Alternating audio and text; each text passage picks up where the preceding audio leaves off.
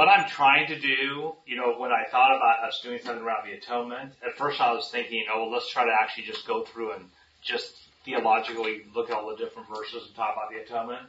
What I've decided to do, as you can see, is for us to really use Isaiah fifty-three as a way for us to sort of go through these areas of the atonement. Not saying we're trying to be exhaustive in any, in any sense. Um, I'm just sort of amazed myself at how much is written about Isaiah fifty-three and about the atonement. There's just so much. Hmm. Um, and so just trying to get a grasp of it, it's like there's just too much. And so I'm like, let's just sort of focus on Isaiah fifty-three and look at the different ways it's bringing out this stuff around the atonement. So what we started with last week, and I want to continue now, is looking at the area of sacrifice as it's related to the atonement. Okay. Then I want to look at the area, if we pick up at all tonight, I want to look at the area of substitution. All right. And again, these are the things that, remember last week I read you that quote where the guy was talking about how Isaiah fifty-three is sort of like the, I don't know what word to use, but sort of the crux between the Jewish faith and the Christian faith, mm-hmm. and how it's looked at and how it's interpreted. Um, and that's what's interesting here as we look at this, you know, things like sacrifice. No way would the Jews ever look and say that the son, well, any human, let alone God, let alone the Messiah, would ever be sacrificed. And we're going to find out about the substitution. And we're going to find out about, about punishment. All right, so there's all these different areas of the atonement that are coming out here. And it's like all of a sudden for the Israelites, for the Jews, the look at this going, wow, Isaiah fifty-three, well, we're going to have to do some stuff with it, okay? Which is, like I said last week, a lot of what they're doing is trying to say, when you get to things about, you know, like you said about the worm, okay? Um, remember in Isaiah fifty-three, the word worm was used as a description of, of Israel. So Israel, Jews will mostly take these descriptions of suffering and all that and say that was not the Messiah. That was Israel who's going through that. Um, where we know because of the New Testament, the New Testament is very explicit. When you're being described in Isaiah fifty-three is a Messiah who is Jesus the Christ, um, which we saw several weeks ago when we looked at some of those passages. So, yeah. All right. Um, so, open up. You can open up to this guy. Um, And just look at our past, back at our passage here. So we started last week, and Pete actually noted something. So what I'm looking for in this first reading is to see how sacrificial language is used in Isaiah fifty-three. So if you remember, the word atonement is actually a word which occurs frequently in the Old Testament. Anybody remember the Hebrew word for atonement? Kephar. Yeah, okay. Kephar, Kephar, it's, it's, it's some different terms there, but you actually will see a lot in Leviticus the term atonement used. Mm-hmm. All right. Mm-hmm. Um, what you won't see is that term used in Isaiah fifty-three. All right. But what we will see as we start going through is how a lot of the language of sacrifice is embedded within Isaiah fifty-three. Okay, that's part of what I want to look at a little bit tonight. So last week, one of the things I pointed out, um, and we can look at it now, is if you look at Isaiah, so sort of you can sort of have this open in your Bibles then. Um, so if you go to, so if you look at verse fourteen, it says in fifty-two fourteen, it says, as many were astonished at you. Okay, going back to this look again, how this servant looked. His appearance was so marred beyond human semblance, and his form beyond that of the children of mankind.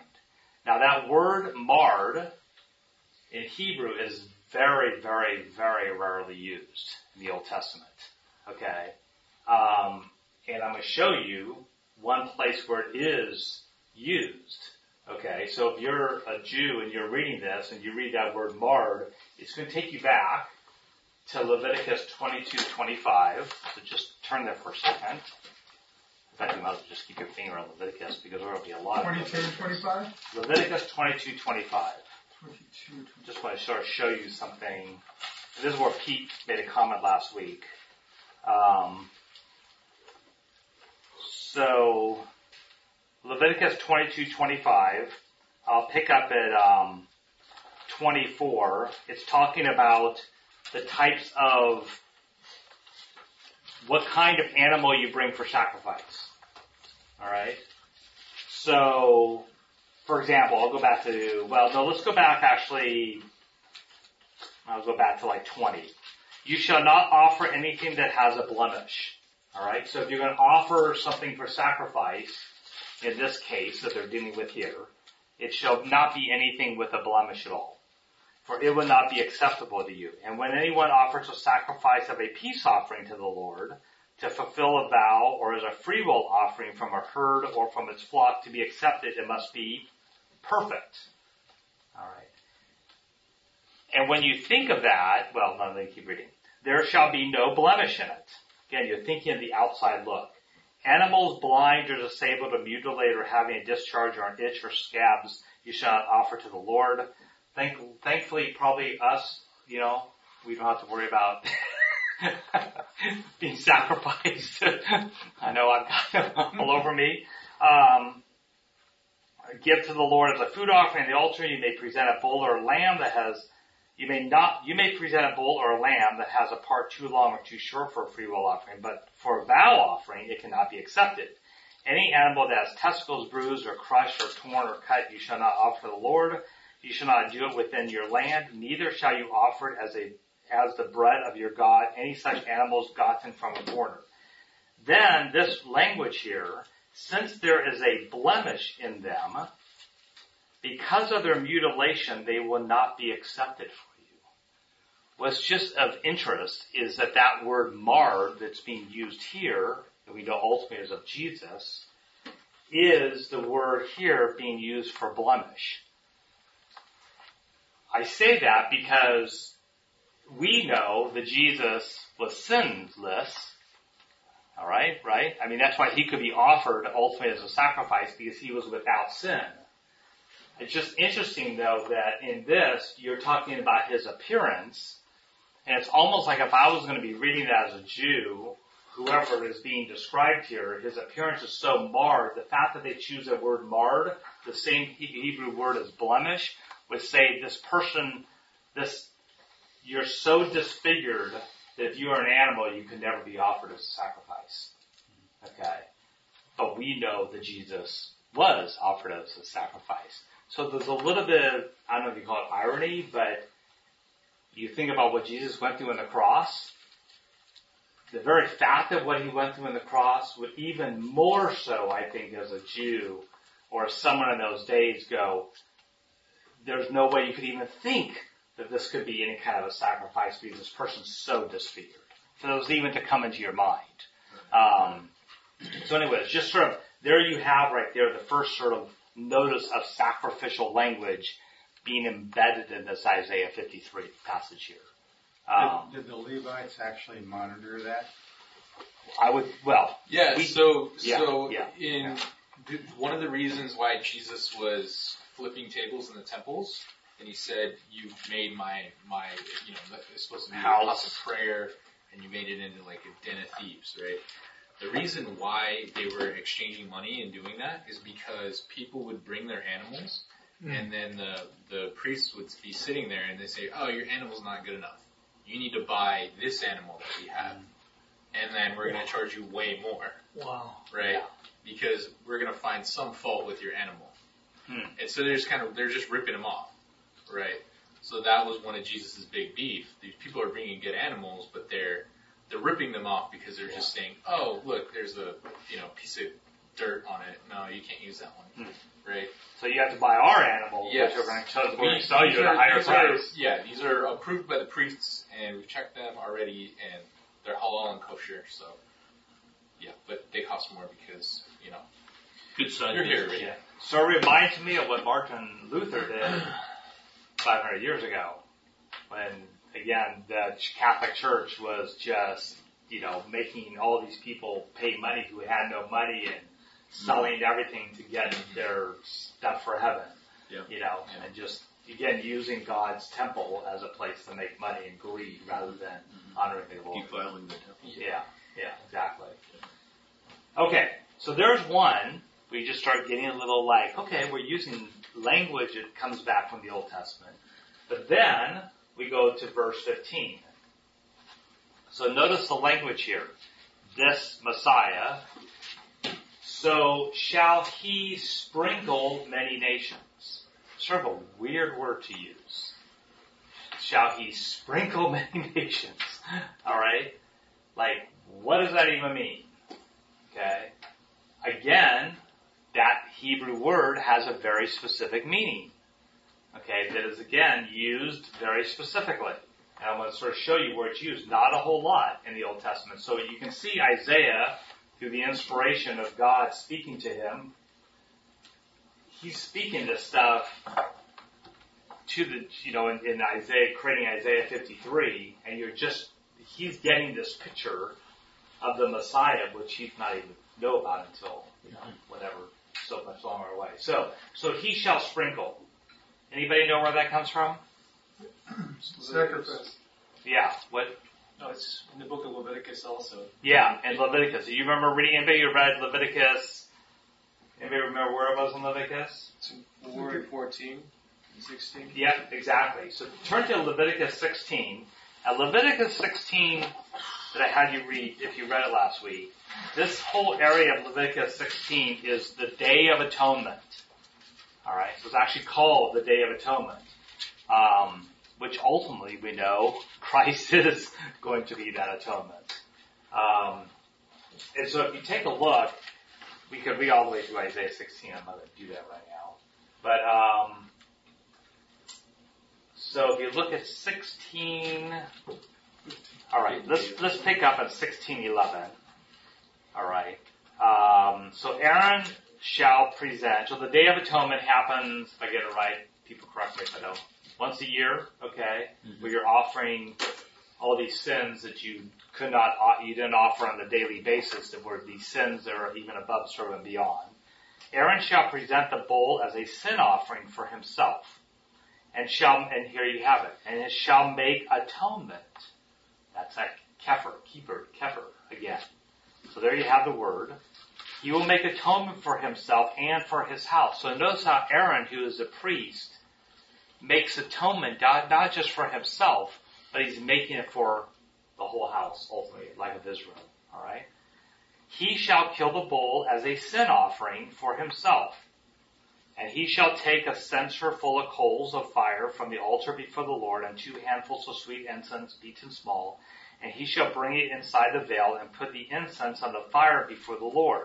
That the cloud of the incense, okay, so listen to this, that the cloud of the incense may cover the mercy seat that is over the testimony, so that he does not die.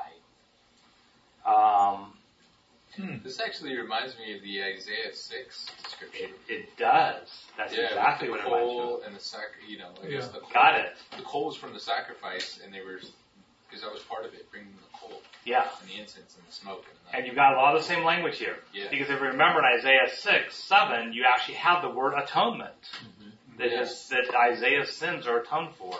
So you see, it says, and he shall take some of the blood of the bull and sprinkle it with his finger on the front of the mercy seat. On the east side, in the front of the mercy seat, he shall sprinkle some of the blood with his finger seven times.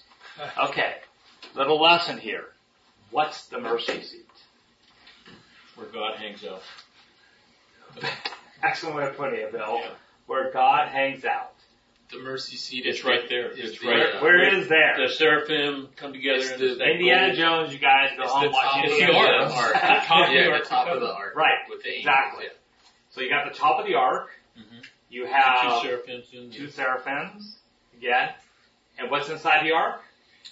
The tablets, the um, yeah, the rods, the rod, staff, yeah, manna, yeah. manna. Right. Um, So you have on top of it this mercy seat Maybe. Yeah. And who sits on the mercy seat? God. God. God.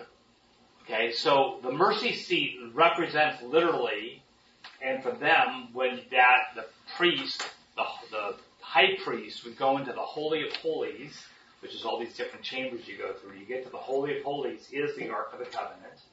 And when he's here making these sacrifices, he's taking this blood, and okay, and he's sprinkling it on God, on God, offering to atone for the people's sins. Okay? And it's only once a year. Yes. So you notice what's happening here in the language. And so in, in fifteen, and so he, which we now know is Jesus, shall sprinkle many nations. So what do you think that means? So what we're using that same language of what's happening there. Now we have Jesus, who we know is the ultimate one, who's a servant here. He will sprinkle many nations. All for the whole world. He's the atonement for yeah. everyone. Exactly. Yeah. Gentile or Jew. Yeah. And everything in between. It's, yeah, it's, it speaks of the sacrifice for sure. In seventeen six, it says, "And the priest shall sprinkle the blood on the altar of the Lord at the door of the tabernacle of meeting and yeah. burn the fat foot." So it's definitely sacrifice. Yeah. yeah. So you see here now you have this language again. And what's whether, it's, whether it's the priest or the sacrifice. That's right. Right. And Jesus is the high priest. Right. And the sacrifice. Right. Very good. And that's exactly what Jesus is. We see in Isaiah fifty-three. He's going to be both. All right. He's going to be the sacrifice and the one that making the sacrifice and the Lord. Okay. Who ultimately accepts that sacrifice. All right. As, as we go through all this. All right. So even here you just see where people, and even the Jews, would argue and say, well, again, this isn't, this can't be the Messiah. Okay, and yet you see here this, this the, Messiah, the Messiah is making, in a sense here, atonement for all these nations. It's going to atone for all these nations' sins. Yeah, okay. The rite of atonement. Yeah, yeah. So it's just fascinating as I looked at it and I go, wow, you just see all these little connections so, here, we're trying to get an idea. Yeah. So he's God and man. He's suffering as man. Is he suffering as God too? Yes. I guess I would say, well, he is God who takes upon himself. So what's fascinating about the way that these sacrifices worked is the priest represented God. Taken upon, as they would take offerings and they would make they would make sacrifices and stuff, they are themselves acting as priest, as priest, as God, accepting that sacrifice. All right, they're they're representing the nation to God, like they are singularly the they people, are singularly right. The high priest once a year on the Day of Atonement is representing the people. The priest himself is representing the entire nation in front of God. At yes. that one time. Right. Yeah. Right. But that was their sustenance as well. Right? Yeah. Oh, you mean as far as food? Yeah. Yeah. Well, you mean as far as the sacrifices? Well, they didn't work. Their, their the job Levites. was to represent, so right. the yeah. sacrifices is how they got by. And the Jews knew. They knew at this time this is something they have to constantly do, right? I mean, there was never like a once for all. There was there was so seven like major feasts yeah. throughout the year. And then other, like, free will offerings and, right. you know, other stuff. Uh, so, yeah. Do you, do you find yourself, when you read in Leviticus, this whole announcement of sacrifice and atonement? Mm-hmm. I mean, does that strike you as fascinating and question-worthy? Well, in what, in what way? I mean, the whole thing does, in the sense that you now realize the whole idea of what's going on with Leviticus as what it's ultimately going to be. Yeah, yeah, it's just a, a, a, a like Joseph, like all these. It's just a, a it's a prophecy in action. A- absolutely right.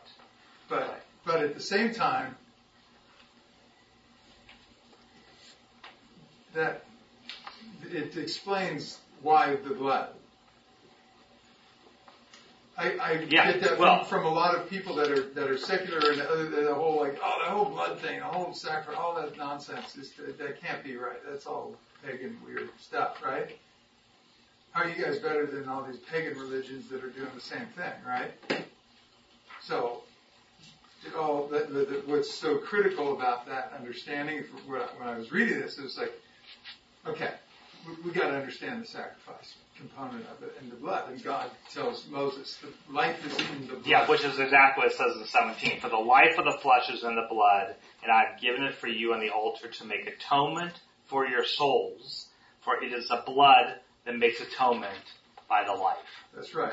There you have the whole thing sort of wrapped up right there. That's right. And it has and to be blood. If we don't understand that. So read that again, the, the blood of the atonement. And what was but the yes, last very interesting how it says it. Um, for the life of the, this is um, Leviticus seventeen, eleven. It's sort of the key verse about this whole part here about blood. For the life of the flesh is in the blood. So we know that, right? Yep. Okay, this is why you're not allowed to eat blood. All right, why that's there? It's against Levitical law. Why does Dracula drink blood? Okay. Okay. And I have given it for you on the altar, the blood, to make atonement for your souls. So the life is in the blood. The blood is offered on the altar to atone for your sins. For it is in the blood that makes atonement by the life. Woo! Because it is the life. Right. So you see how just in this whole idea of sacrifice, but the fascinating thing about sacrifice here, biblically, is why is there a sacrifice? I mean, other religions might think they're sacrificed because you have to appease the gods, mm-hmm. right? It's to try to make the gods happy. That's why you make human sacrifices, other sacrifices. You try to make the gods happy. Why are they making sacrifices? Why is God having them do all this? That's the other part that's so fascinating, right? Well, the pagans know. They know inherently that uh, it's a very, very important thing, but it's just twisted. They know life is in the blood inherently. Maybe they don't know it medically or scientifically, but they know that they're trying to appease something, and it's just twisted because they have no knowledge. Right. But why? What is the Bible? What's the point here of what? What? What's the sacrifices for? The atonement of sin. Yes. Right. So that they can maintain their relationship with God. Right. Okay, this is what's so key. It's important to remember why are we doing these sacrifices? Okay, it's not to appease the gods. We're doing the sacrifices because we are humans that are in sin and we are separated from God.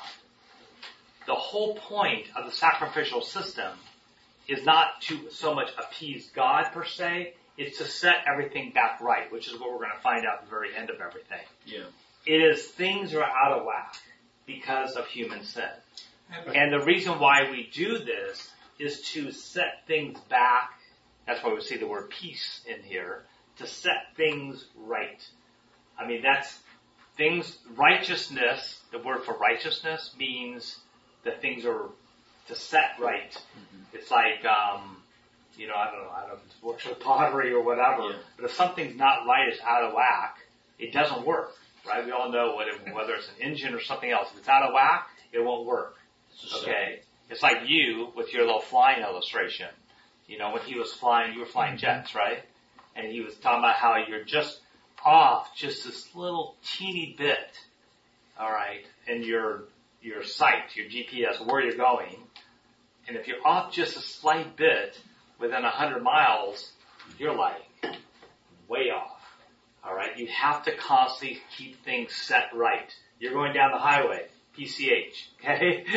Take your eyes off, you know, for a second, all right? Try to turn, you know, you, you all of a sudden. Bam. Yeah. So, so the the question is, how does this process set things right?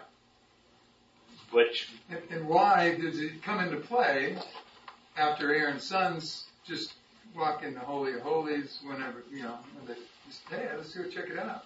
So bam, right? How does that process and the specific protocol that he gives them put put it all right? That's that's what I'm going, okay. So the purpose for this is to have the people understand what the relationship structure is and who they are and how it works. And who's their Lord. And who That's is right. They, who's, who gives life. Yeah. The and who, life and, and who wants to sacrifice a, a to, an incredibly valuable animal like that? It's like, hey, once you're, you're going to just remember what's really valuable. Yeah. It's a high-stakes collateral. Yeah. yeah. Um, go ahead, Aaron. But wasn't this also corrupted by the fact that the Pharisees and Sadducees set the rules? Well, that's later on in Jesus' time. True. Um, I mean... Yeah, they, well... Eventually, sure. They, that's what, it goes back to what Pete was saying, okay, that the whole system got corrupted. Right. Okay, I mean, just like then thousands of years later, you had the Reformation happen because yeah. the whole church was corrupted again. That's why when we get, right? we, by the time we get to Isaiah, they're, God's saying, forget it. You guys are, you're making me want to vomit. Yeah, yeah. Because back in Isaiah one eleven, it says, "What to me is this multitude of sacrifices," said the Lord. "I have enough of burnt offerings and rams." And yeah. Out of, you know, it's like, and, and and I do not delight in the blood of bulls or lambs or goats. So it's it's not like, hey, just do this, and this is this is magically makes everything okay. It's like a very simple equation. Yeah. Kill an animal in this specific fashion. And then go off and treat yeah. you know, other people bad or something. It's not. Like it's just it's it's symbolic. It's a typology. It's pointing to Christ. Like like many other things, I give these things as a sign and a symbol to you know, to, to mark the days and, and the hours and, and the times and the seasons and you know, they it all. Well, you know, blood represents life. Right. Blood, blood is life. Blood is life. That's sort of what it says there. Blood okay, is blood life. Blood is life. Yeah. And of course, sin represents death. And so there's death and there's life. So the sprinkling of blood or the shedding of blood. Uh, I don't want. It's almost like you give blood at a blood bank, you know, to help other people live. But I mean, that's a stupid analogy there. But I'm just the blood of Christ. It's His blood that gave life to all of us that are sinners. You know, it just it has to be through the blood. Blood represents life. So what right. you're saying is symbols. Yeah. Okay. So moving on. Keep going, or we're, just, we're never going to get through this first round. So now I want you to go down to verse four. Okay. So there's a bunch of stuff that um, we like. I'm going to skip it. Hmm? Isaiah fifty-three oh, four. Isaiah. I want to just I'm going to sort of skip along and point out sacrif- sacrificial language here again. So if you look at verse four, I want you to notice that it says, "Surely He has borne our griefs and carried our sor- sorrows, yet we esteemed Him stricken, smitten by God, and afflicted." All right. Do you see that word borne? He has borne our griefs. All right. Borne is the word in Hebrew NASA. I'm just going, it's NASA, so you think of NASA spaceship, okay? But it's the word NASA, um, and I'm going to have you just turn to see how that's used in a second. So if you turn to Leviticus ten seventeen, we're all learning about the sacrificial system here a little bit. So ten, I think ten seventeen, all right? ten seventeen. Mm-hmm. Yeah, okay. And again, like if you were talking, I don't know, it'd be interesting, like to have a, someone, an Orthodox Jew come in or something and sort of have this discussion. But you're talking about to an Orthodox Jew, they would pick up on all, they would pick up some of this language, all right? Because again, this is stuff very familiar as far as language is used around the sacrificial system. So, surely He has borne our griefs and carried our, our sorrows.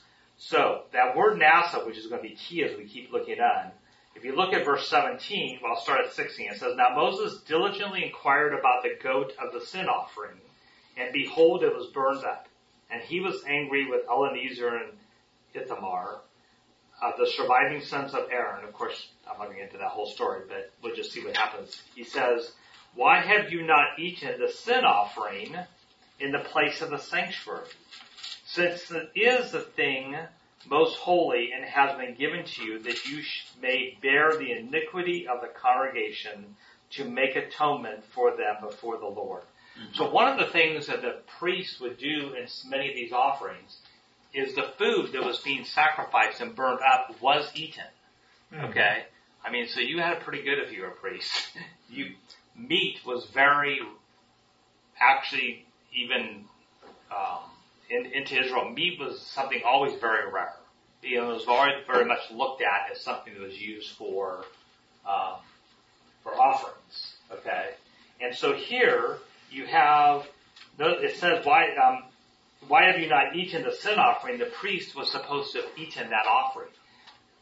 That eating of that offering, in this case, was also showing that he was then taking that sin, okay, as mm. almost like the Lord and, and offering, as an offering for it, okay? Oh. So that was the eating of it. It's, it's almost, it just occurred to me, I don't know if it's like this or not. Wow. It's almost like how you notice that the priest in the Catholic Church, at the very end, takes the rest of the wine mm-hmm. and drinks it, okay?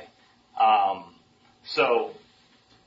Notice says, we have not eaten the sin offering in its place, since it is the thing most holy and has been given to you, that you may bear the iniquity of the congregation. That word, bear the iniquity, is the word NASA. It is exactly the same word that's being used in Isaiah fifty-three. So again, you see this sacrificial language. So what is this servant going to do? He's going to do something where he's like, he's performing a sacrifice, or he is the sacrifice. Is what you see starting to come out here, okay? Um, so that's another piece that gets that that you start seeing this language. And then if you jump to verse six, Isaiah fifty-three, six, it says, "All we like sheep have gone astray." You know, many of us know this. This is one of those verses you do people do memorize. "We have turned everyone to his own way, and the Lord has laid on him the iniquity of us all." Okay, so here's a question for you. Anybody know, does that sound familiar to you at all about laying the iniquity on something, laying the guilt on something? The scapegoat. Very good. The scapegoat. Have you guys heard about the scapegoat? Hmm. The scapegoat. Yes. That's right. Tell me without looking, what's what's the whole idea of the scapegoat? Anybody remember what? The devil made me do it. That's why we're the scapegoat, right? Well, what is a scapegoat? Anybody know? It's a very specific thing that happens yeah. in Exodus. The Levitical system, well, in where the sacrifice. Where they send the goat out onto we the desert. It's what? Where they send the goat out into the desert carrying everybody's sins. Yeah. Excellent. You hear that? All right. So there's a ceremony that happens once a year. I think it's once a year again. Where, in fact, if you look at, um, it was in, it's, that's why if you look at, read Leviticus sixteen, it talks about this actual scapegoat process. Um, I'll read it here. Yeah. "So, and when he has made an end of atoning for the holy place and the tent of meetings and the altar," this is the Day of Atonement still, "he shall present a live goat. And Aaron shall lay both his hands on the head," so sort of thing was happening, he's laying his hands on the head of the live goat, "and confess over it all the iniquities of the people of Israel, and all their transgressions and all their sins. And he shall put them on the head of the goat, and then send it away into the wilderness by the hand of the man who is in readiness. The goat shall bear," see that you hear the same language you're hearing in Isaiah, "the goat shall bear all the iniquities on itself to a remote area, and he shall let go free, get let the goat go free in the wilderness." So once a year, sins, these were sins that were not atoned for through the normal process, were then put on and ceremonially said, we're laying, the priest is laying all the sins through his hands unto this goat and sending the goat. Greg, what over. Verse was that that you were reading out of? sixteen. sixteen what? sixteen, twenty through twenty. twenty-two. Oh, twenty through twenty-two, okay. Yeah. So what you have here is language of how Jesus is ultimately, one of the things he does in his atonement, of what he does to atonement, is he becomes, you guys ever thought about this, Jesus becomes the scapegoat. Oh. He's all of it wrapped in one. Yeah, oh, yeah, right. Okay, now here's what's fascinating.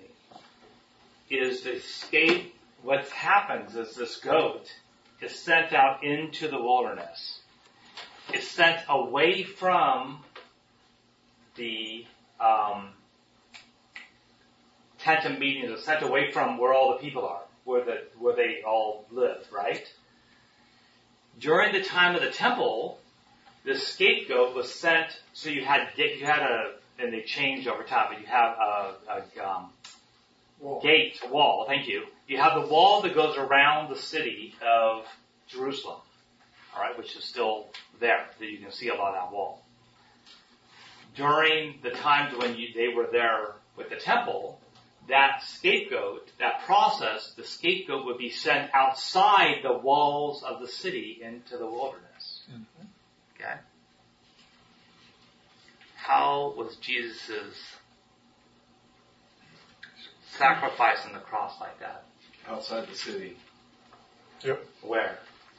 Uh, I guess there are a few places, but it's beyond. It's by law you would have to execute outside the walls. That's right. Golgotha. So where you can actually go to where they're pretty darn sure this is where Jesus was crucified. It's an actual building, and now there's a whole structure around this whole thing. We can actually go to the rock mm. that they believe was. So Jesus was crucified on a rock. Mm-hmm. Okay, huge rock. Did you All go right. to that spot? Yes, I did. Oh, yeah. Nice. But it's weird because you're underground because oh. everything's been built on top. Of course. But you think you're in the walls of, you feel like you're in the old town of old Jerusalem. But when you look at a map, you actually are not. You are outside what was the walls of the city at that time. Hmm. So the cross and the crucifixions happened outside the city wall. Mm-hmm. So Jesus being taken out through his whole, the whole process, you know, the, what's that? The, uh, Dolorosa. Yeah, thank you. Okay. That whole process of him with the cross and he's taking, he's going down and he finally gets to the place where he's going to be crucified. That is outside the gates of the city.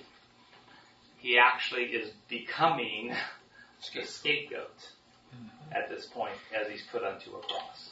Cool. No one really realizing that at this point. I doubt, though, the old scapegoat they wanted to ever see again. Yeah. I you want to see doubt, Jesus. Right. Right. Right. So it's kind of interesting. Yeah. Thing. And those who believed, I guess, put it on a scapegoat. And those who did not killed Jesus. Right. Yeah. And I, it's kind of a different... Right. And I don't even, I mean, at what point anybody even realized... Yeah. Even the disciples and everything realized finally that, wow, what Jesus is doing on the cross outside the gates. Yeah. And the Ooh, timing of it. Here. What yeah. day was it? It was Passover. Yeah, Passover. Yeah, right. Passover. Right. Well, it was the Passover.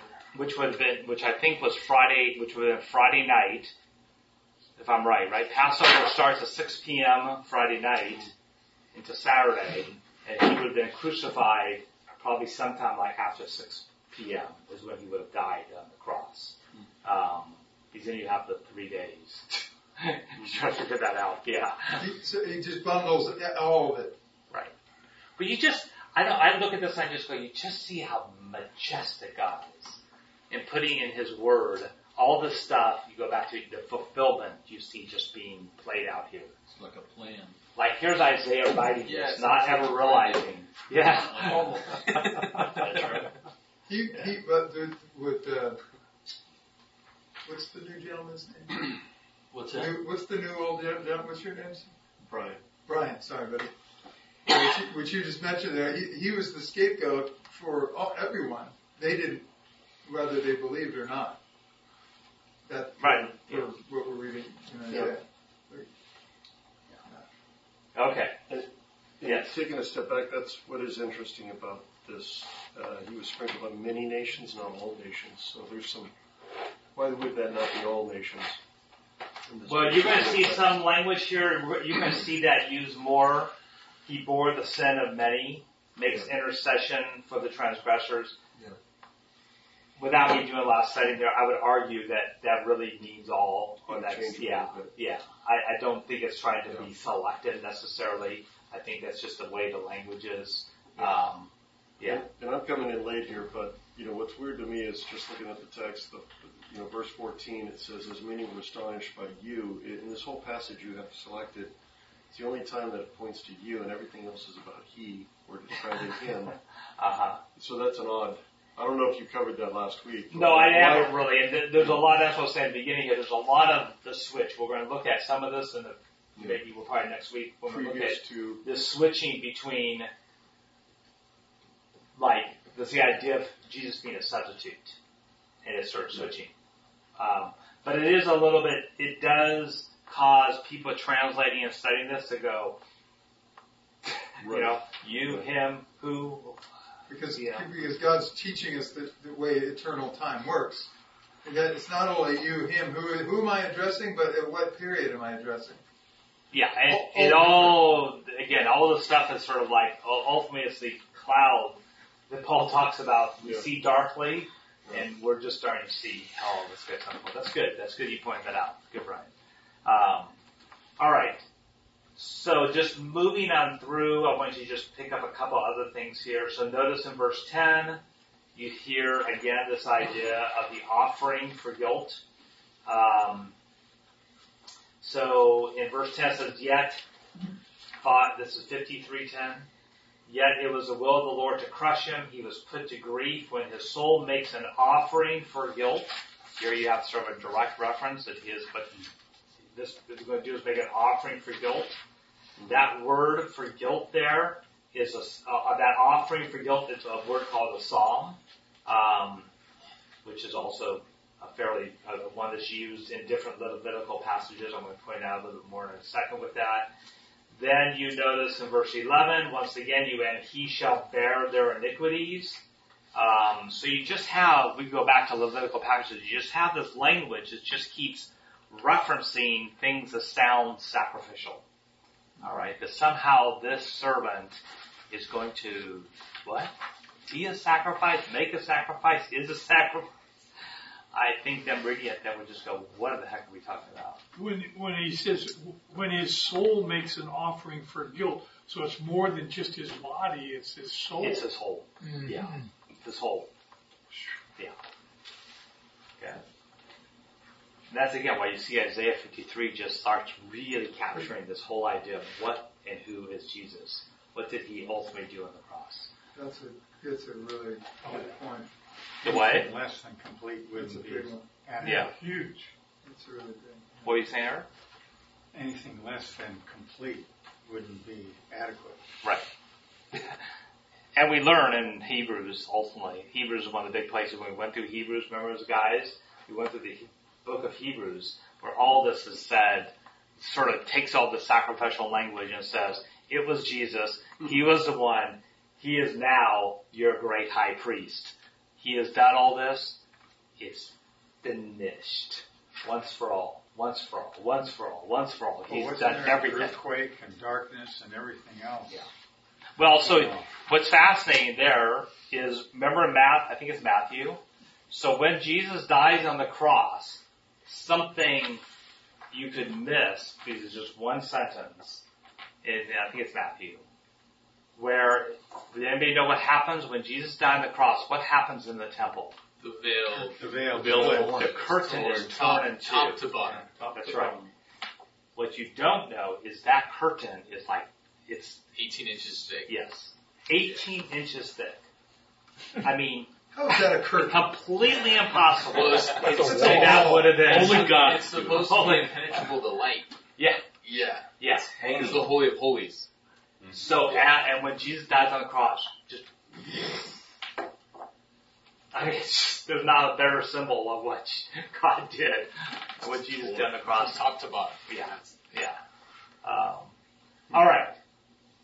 All right, let's finish one last more up. Okay, it's verse twelve. I want to sort of finish with this because um, Can you can you go yes. make a giant leap there?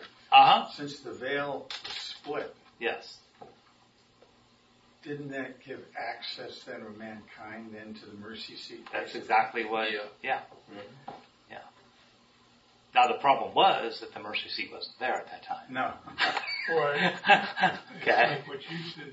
If you watch if Indiana you Jones and the Last Crusade, yeah. you know where it is. Yeah. It's sitting in a warehouse somewhere. Right. Yeah, yeah, yeah. yeah, yeah. Kind of glory of God. My favorite movie. Still my favorite movie. I'll talk to you. So, no, you got. Did you did you know how the the the, uh, the temple ultimately was destroyed? It's a fascinating little ditty. You mean when the Romans came in and destroyed everything? Yeah, but the, the, in seventy A D. But the detail of that. Yeah, I don't know if I know the detail of that. So they were in a stalemate, and the, and the Jew, they kept the Romans kept penetrating, penetrating. Now they were like. Everyone, and there were different factions of Jews within Jerusalem that had their own kind of camps around different walls. Now they were coming to the temple. All the Jews gathered around to try to, to block them, right? So the, the battle's raging on. The Roman commander told everyone to stand down because the Jews had really pushed forward. And prior to that, they had tunneled underneath. All this stuff had collapsed before the temple. There was like, you could barely get to it at that point. But the Roman soldiers, who had been just suffering through this thing for way too long and were really ready to get it over with, just wanted to end. They knew if they could take the temple down, they'd end this thing, right? So one guy broke orders, took a torch, leap, leapt over all this rubble and stuff, and just charged through and was managed to throw a torch into the Holies of Holies, the Holy of Holies, and get the curtain aflame. Oh, huh. And that was that. Huh. One guy that broke orders, and that was it. And then the Jews were, like, and then all the Romans. Well, yeah, they, can, they never make sacrifices on us. That wild? Yeah, yeah. Which Jesus predicted would happen. So Matthew twenty-seven fifty-one. Yeah.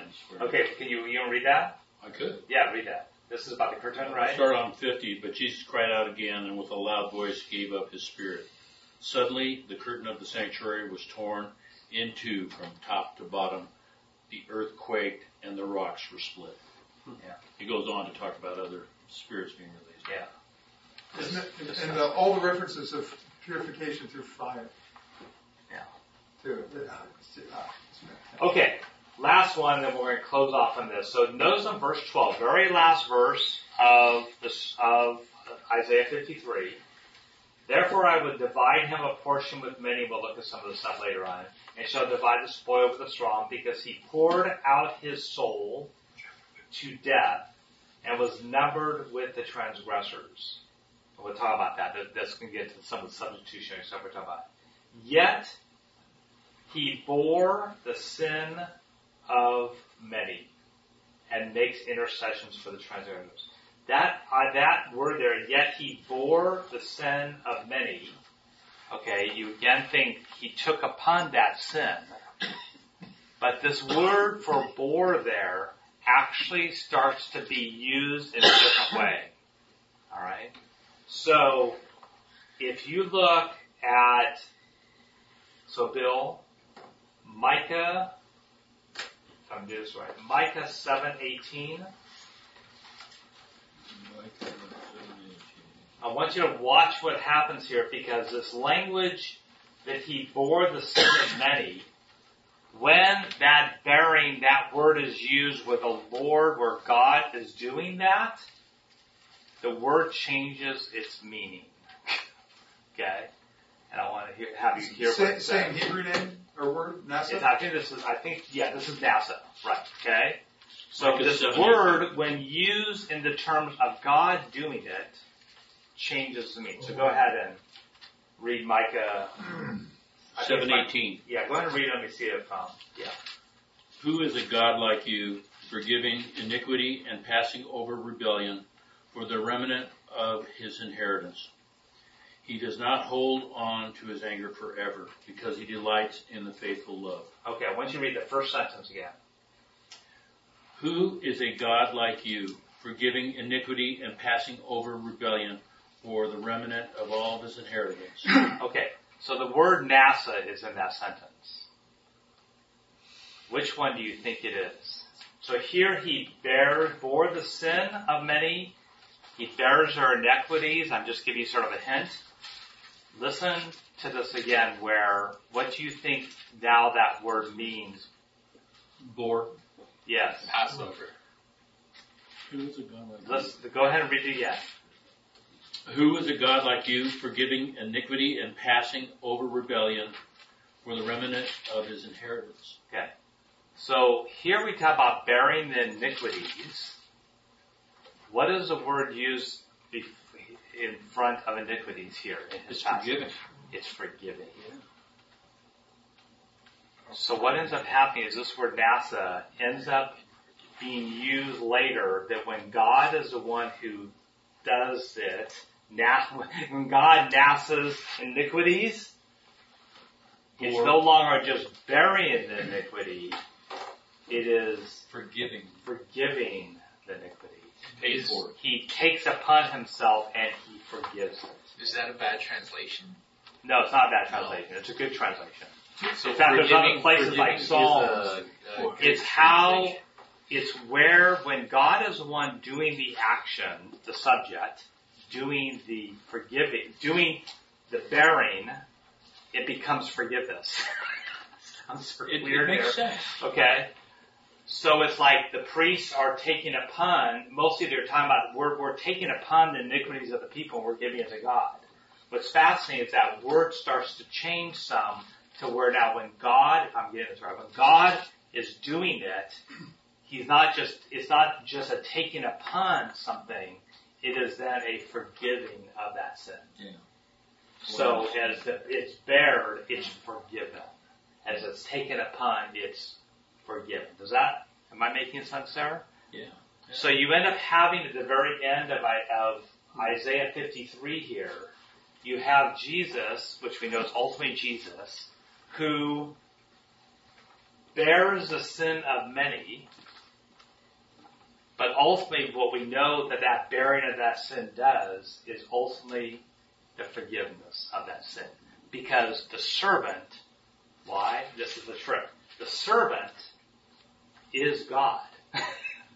So where it's the one taking a pun, bearing it, all of a sudden the one who's doing that, the servant, is God himself, which means what ends up happening? Those sins are forgiven. I think of amazing. Amazing. Okay, it's just, yeah. Now, one last thing I have not told you that's fascinating in Isaiah fifty-three. That word NASA was used somewhere else.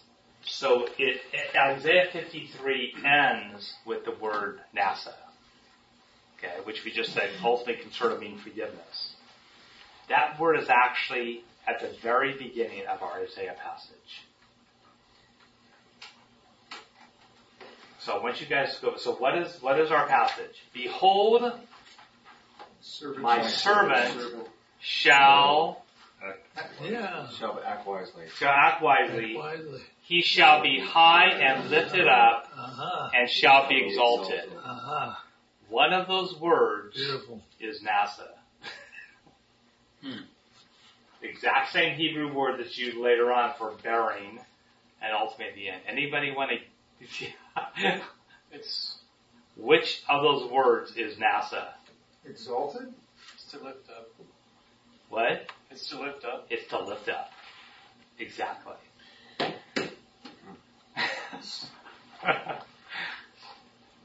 Pete's like thinking there. So you think of Isaiah fifty-two thirteen that starts all this. Remember I said fifty-two thirteen? Is like a summary statement for the, the whole thing that's going to happen. So what you end up finding out, as we talked about on our first day, is what's, what is it about Jesus? He, because he is the servant and does what God, as a son, is obedient, God lifts him up. All right? But for Jesus to be lifted up, NASA, okay, he ends up having to bear and lay down his life. So it's like you see this switch, that through the bearing, the NASA of laying down, taking upon all the sins of the people, laying down his life, he ultimately becomes NASA being lifted up. It's just, does that make sense? I'm trying to, yeah. It's like, that's something for you guys he, to think about. He, God's and, lifting him up and he's lifting everyone else up. Like he's lifted, but he's lifted up, right? Yeah, God is lifting so up. It's like you see this idea, this is Philippians two, this is the whole, it's called the V, the whole transformation, that all, the, the irony is for it to be, and this is what we see, what's, all through Isaiah, what have we seen? Man keeps trying to lift himself up. Right. Mm-hmm. And God says no. No. Right. If you try to lift yourself up, God's going to push you down. down. But Jesus, the one who is obedient, the servant, is lifted up. But how is he lifted up? By ultimately laying down his life and bearing upon, as we saw, bear, bear, bear, bore, bore, iniquities, bear the iniquities. All this is happening through Isaiah fifty-three. And the, the interesting part is the very end, remember inclusio? The end here goes back to the beginning. That ultimately, why was he lifted up? Because he ultimately laid his life down. Does that make sense? Am I... and, that, and that's what we've got to do. Yeah. Well, you, then you get lifted that's up. Right. You just lay down. Your, but who lifts you up? God. Only God. Well, and, and it, but, but that, that requires us to look at that, the way we're thinking about the term lifted up. Right, right. But that's what's interesting here is notice how it's translated lifted up. It is the exact same word, NASA, but it's translated lifted up here because ultimately it becomes a thing that is laid down, which ultimately becomes God forgiving us all. But when we, through that forgiveness, ultimately Jesus is the one that gets lifted up. In the New Testament, bury, you each got to bear your own cross and die to yourself. Die, right. Die to self. Right. So and then you will be forgiven. Yes. You will be lifted up. Yeah, anyway, you guys can just start meditating on that through the week. That's a good one. Just think about it, okay? All right. I'm going to end by closing with the, with the passage in Hebrew that reflects the very last statement of Isaiah fifty-three, which is, yet he bore NASA, the sin of many, and what makes intercessions for the transgressors. Who are the transgressors? Uh, we are. What does Christ do now? Why is he making intercession for the transgressors? Because he today is our great high priest. And this is what it says. It says, since then, this is Hebrews, since then you have a great high priest. So this is all actually the fulfillment in Hebrews of what we just read there, which is that he makes intercessions. Since we have a great high priest who has passed through the heavens, Jesus, the Son of God, let us hold fast our, fast our confession, for we do not have a high priest who is unable to sympathize with our weaknesses. What have we been reading about in Isaiah fifty-three? He went through everything, every single pain, everything possible. But one who in every respect has been tempted as we are, yet without sin. Let us then with confidence listen to the language of Hebrews. Listen to the temple language. Let us then with confidence draw near to the throne of grace that we may receive mercy and find grace in time of need. That's what Christ does for us today. He actively is that great high priest because of what happened in Isaiah fifty-three, who is the one who takes upon all of our stuff, and we can tell him everything. Because he's been through everything, and he's sitting up there taking all that. That's why prayer is so powerful. We literally are talking to the living God that went through Isaiah fifty-three, listening to us today. Yeah, so. yeah, that's, that's the amazing thing is that he went through that and he's still listening. Yeah. Right? It's like, really? You're going to mm. keep doing this, guys? Yeah. Mm. yeah. All right, well, Father, we just thank you for this evening. Just, um... Yes. It's a lot to just even try to grasp, which is probably beyond our human comprehension, fully to grasp what you have done on the cross and what you did that Isaiah fifty-three is just giving us a peek into. Father, I just pray that all of us can know that we can come to you today through that curtain that has been torn, that we have full access, that the very presence of God that that eighteen inches of curtain was separating from symbolically back then, that that torn curtain is that presence of God, not out there, but that presence of God who lives in us today. The presence of God who rose Jesus from the dead. Lord, help us to just know what you have done for us and to respond in the only way we can, which is to be obedient to you, Lord, and rely totally on your grace and mercy in our lives. In Jesus' name. Amen. Yes. Amen.